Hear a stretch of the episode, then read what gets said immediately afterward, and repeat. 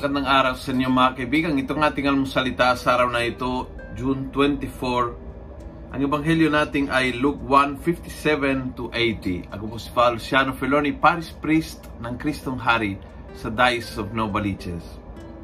Sabi ng ebanghelyo, it's about the birth of John the Baptist. Sabi ng Gospel, all who heard of it ponder in their minds and wondered, what will this child be?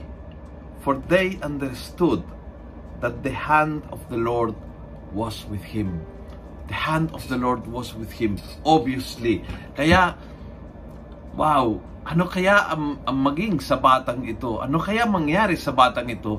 Kasi ang kamay ng Diyos ay nasa kanya. Kapag, kapag ang kamay ng Diyos ay nasa iyo, you are powerful. Kapag ang kamay ng Diyos ay nasa iyo, you, you have a great mission, you have a great plan sa buhay mo.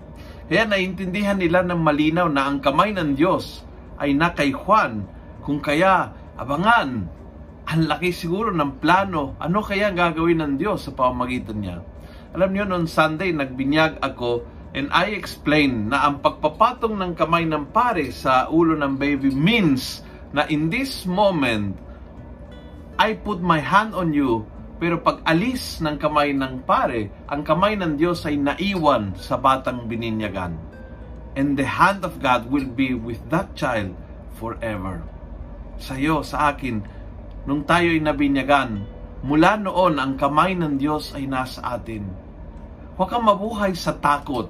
Huwag kang mabuhay sa pangamba. Huwag kang mabuhay na desperado. Huwag kang mabuhay sa kalungkutan. Ang kamay ng Diyos ay nasa iyo.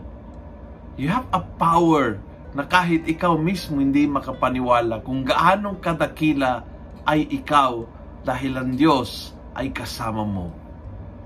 Kung nagustuhan mo ang video ito, please pass it on. Punuin natin ang good news ang social media. Gawin natin viral araw-araw ang salita ng Diyos. God bless.